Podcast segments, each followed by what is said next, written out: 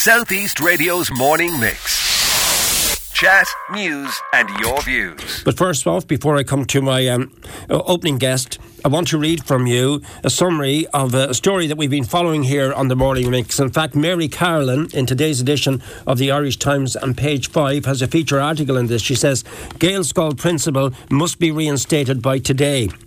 So, as you've heard in Southeast Radio News, a judge has made orders directing that a County Wexford Gaelscoil principal who was found by the WRC, the Labour Court, and the High Court to have been unfairly dismissed be allowed return to his job.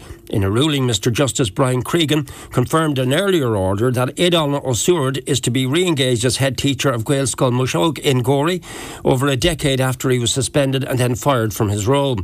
The judge said that Mr Ó Suird had uh, suffered a terrible injustice due to unreasonable um, and misjudgments by the board, who he added had a vendetta against the principal. He also ruled that all arrears of pay and entitlements due to him be paid to him. In the disciplinary proceedings against Mr Ó Suird, the judge said the board had deliberately exaggerated charges against him, made unfounded allegations of fraud against him, had withheld information from him, and ignored his evidence. Those allegations were endlessly recycled in the WRC, the Labour Court, and the High Court in an unprincipled attempt to blacken his name, the judge said.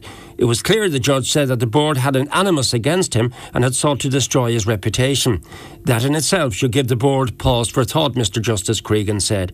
He said the board had now three bites of the cherry and it had failed in three different forums. It now wishes to have a fourth bite by seeking to bring an appeal against the finding of unfair dismissal before the Supreme Court. It should not waste further taxpayers' money on legal battles, he said. It's well past time, in my view, for the vendetta to come to an end. It is time for the board to accept that it unfairly dismissed Mr. Ó Suird and seek to make amends. Uh, he said Mr. Ó Suird is entitled to resume his professional life and career, and the full featured article on that is by Mary Carolan in today's edition of the Irish Times. Now, Senator Gerard Craughwell posted on Twitter X yesterday the following I believe my colleague Malcolm Byrne needs to make a statement on his role in this case, where an attempt was made to destroy this man's career. The Board of Management case was rejected by the WRC, the Labour Court, and the High Court. It seems a very vindictive case. And Senator Malcolm Byrne now joins me. Good morning to you, Malcolm. Good morning, Alan, and good morning to your listeners. I've read out a summary of the article in the Irish Times with Mary Carolan. I've read out uh, Senator Craughwell's tweet. What's your response to what I've just read out, please? Well, I suppose, and, and you, you raised this with me, and I made a statement on it last week, Alan. Um, so uh, I was invited onto the board of Gaelscoil Moshíológ by Aodhagan Swords in late 2011, and I haven't been a member of the board since 2015. So I, I can't speak to events after 2015. Uh, and I am also conscious, as you say, that there there may be an appeal um, taken by the current board and the department uh, on this issue. So I, I can't uh, I can't really comment on that. Um, I, I, obviously accept uh, the decision of the court. Uh, I, I, don't believe that was anonymous. Um, uh, the two cases uh, that came forward. Um, as a board, we acted with, uh, you know, we consulted with the patron body, their solicitors, and with the department, and we acted on their advice. Um, the first incident, as is well documented, was an instance um, involving Mr. Swords and a pupil in first class. This was a class of seven year olds. Uh, it was a child protection case. I believe it was rightly referred, and I think, as in any child protection case, I don't think that a board is any option. It was rightly referred uh, to the HSE. Uh, they took a year uh, to come back uh, with their findings. Um, and during that time, uh, a young teacher in the school made a protected disclosure to the board um, that Mr. Swords was asking her to um, fill in, you know, the roll books incorrectly um, that resulted in the submission uh, of inflated student enrolment returns to the Department of Education. And indeed, Mr. Swords has, has admitted that. I listened to your interview carefully last week where he referred to this as, as massaging the figures. Uh, the, the difficulty for us as a board at the time was that that, that decision had consequences. Um, you, you'll be familiar with uh, you know discussions around schools where they're a, pu- a couple of pupils short uh, to be able to either retain or gain mm-hmm. uh, an extra teacher. uh, that that becomes a regular issue. Um, in this case, um, there were, uh, you know, uh, this uh, protected disclosure came forward. Um, it had to be investigated. There was a department investigator uh, who came in, and she discovered that yes, it was the case. Mr. Swords admitted uh, that it was um, the case. Right. His argument, and, and this is what the court accepted, was that he did it in, with full knowledge of the board at the time. Now, there were consequences for the school because obviously resources that are allocated to schools are done on the basis of student numbers, uh, and that includes the number of teachers. So the mm. department then sought the return of resources that were given to the school on the basis of the inflated numbers, uh, and also questioned the teacher allocation um, for the school. Now, all I can say on this was is, is, is, is, and I fully acknowledge, and in the case, and this this was uh, the case that there were procedural errors that that were made. Um, I I have no problem in terms of you know coming back in and going into a you know a fuller engagement with you mm-hmm. around these issues. Uh, I do want to say you know I bear no ill will to to Mr. Swords. I, I, I wish him the best. I think what is critical for Gaelscoil Moshíológ uh, is it is a really good school. There are excellent teachers um, within uh, that school, and you know, I, I, I agree with the judge. He right. criticised how long the legal process took. It should never have taken as, as long as it did. As I said, I haven't been involved since uh, 2015. Um, but I, I reflected back on it and I sort of say to listeners if they were on a board the two substantive issues. There was a child protection issue. Um, I, I, think right. you know a board has no option but to refer that to the relevant authorities. Uh, and I, I think, and, and, this is where people can disagree, but to me, where you deliberately inflate returns mm-hmm. um, to the Department of Education, I believe that that is wrong. But look, I, yeah. I totally accept. Uh, you know, the the uh, the decision of the court. As I said, I, I wish Mr. Swords well. Um, yeah. This is a good school. I've always worked on behalf of the Gaelscoil and any other school uh, and any help I can be with them in, into the future, I will be. Right. Uh, just before I move away from this topic, you uh, like in his decision, Mr. Justice Cregan said essentially the case was not one about child protection, but was about enrolment figures submitted to the Department of Education 14 years ago. The school board's chairperson, Melanie Nguyen, had alleged these were fraudulent without any basis for doing so. The judge said. Mr. O'Sordy said had said that what he did with figures was with the board's consent and approval, and that legislation governing such figures was a grey area. So, I mean, the judge has vindicated Mr. Ó Suird in this area, and he's also said that essentially the case was not about child protection. So that literally puts both your arguments, it puts them out into the water, basically, Malcolm. Well, well, what I would say is there, there were there were consequences concerning the. I mean, there was a debate around whether or not the child protection issue, because that was what what started. Uh, when Mr. Swords was on administrative leave, um, the, the, the case around the the numbers came forward. Um, I, I, would I would disagree with you know that there aren't consequences because I think every school principal knows uh, how important um, the the school returns are. Um, there was a, a, department inspector. We acted on the advice that we received at the time from the patron body, their solicitor, and the department. There was a department inspector came along. She examined the mm. figures uh, and said, you know, that, that, that inflated figures were deliberately sent into the department. Um, the decision then went right. to a disciplinary panel of the department uh, when the decision was taken to dismiss Mr. Swords, and that comprised a past president of the Irish National Teachers Organisation, uh, uh, a former senior inspector um, of the department, and a senior inspector of the department. And they unanimously upheld um, the board's decision based on. Uh, you know the, the, the, the, deliberate inflation of figures being being sent in, right. and as I said, the department did seek um, the return of the resources allocated on, on that basis.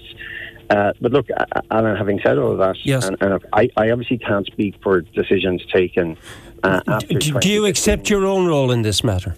I, I do. I, I, I, absolutely do, and I uh, I would always go back, and I, I believe that I acted in good faith. Um, I acted on the basis of you know the information that was provided to us, on the advice that was given to us by the patron body, their solicitors, and the department. Uh, and I think, you know, for any of your listeners, if they're sitting on a school board uh, and they have to address, you know, these issues, um, they they have to respond. Uh, I, I still view the the question of the deliberate inflation of returns. Uh, uh can I stop you for a second, Malcolm? Yeah. The judge quite clearly said that the board had consented to the inflated figures being submitted. A High Court uh, judge has said that. I know. I, I, accept that the board was there before us, and not not our board, but the, the previous. Well, that board, that, that vindicates Mr. Ó Suird. He's already been vindicated by a High Court judge. He's also been vindicated by the WRC and the Labour Court.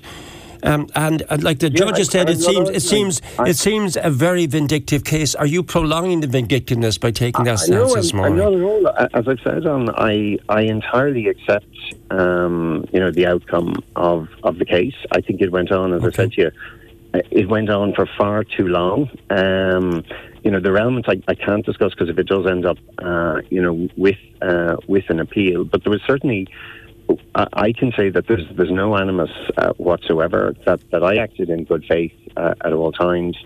Uh, I believe when you know back then we were presented with particular evidence which had consequences for the school that, that we had to take particular action. Um, the there was a obviously the the court disagrees with that, and I accept the decision of the court.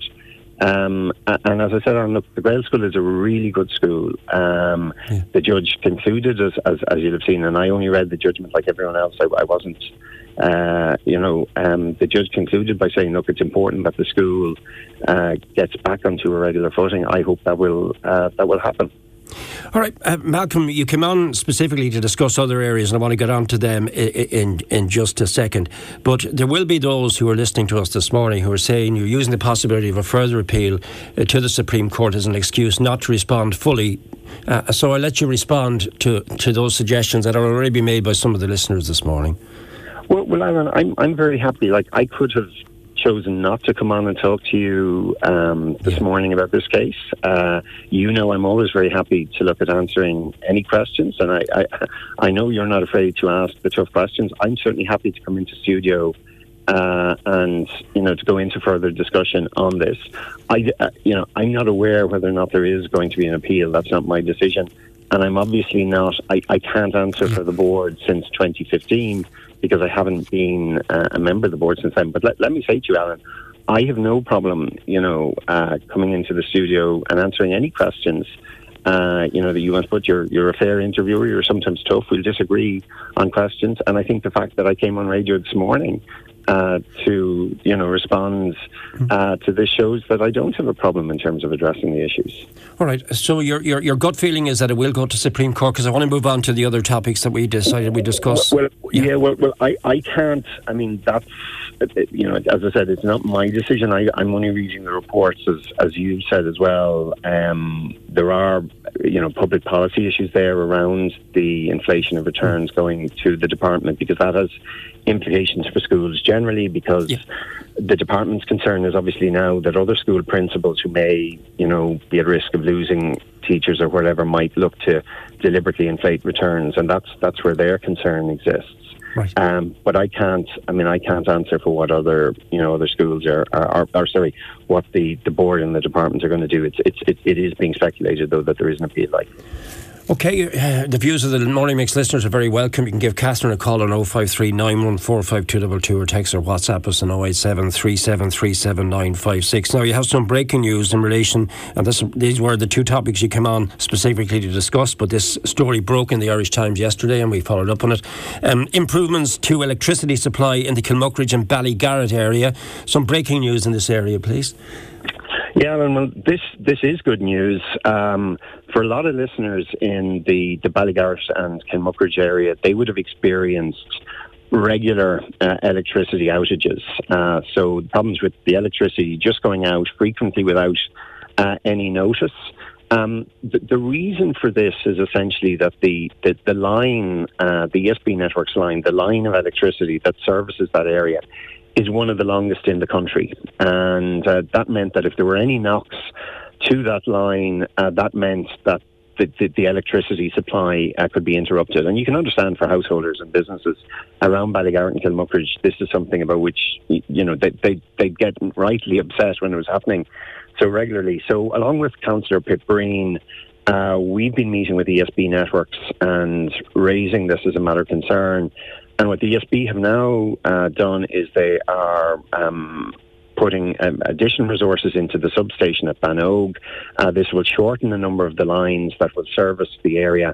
And there are in around a thousand homes and businesses uh, along the east coast of County Wexford in Ballygarrett and Kilmuckridge uh, that will benefit from this. It will mean a much more reliable uh, electricity supply, particularly in a lot of those uh, a lot of those rural areas. And I'm, I'm quite certain Alan, that, you know, you'll have listeners who have found that they've got up in the morning and, you know, they don't have access to an electric shower, they can't boil a kettle.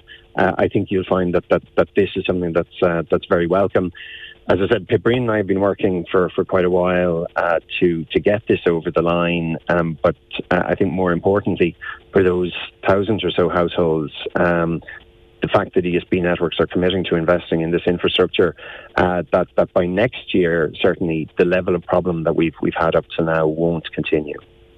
Yeah, and the other uh, topic that, that that is good news on the electricity front. But another area, just before we conclude our conversation with you this morning, is something I discussed with Labour Party Councillor George Lawlor last week, and you have your own views on this as well. This is the uh, electoral boundary changes.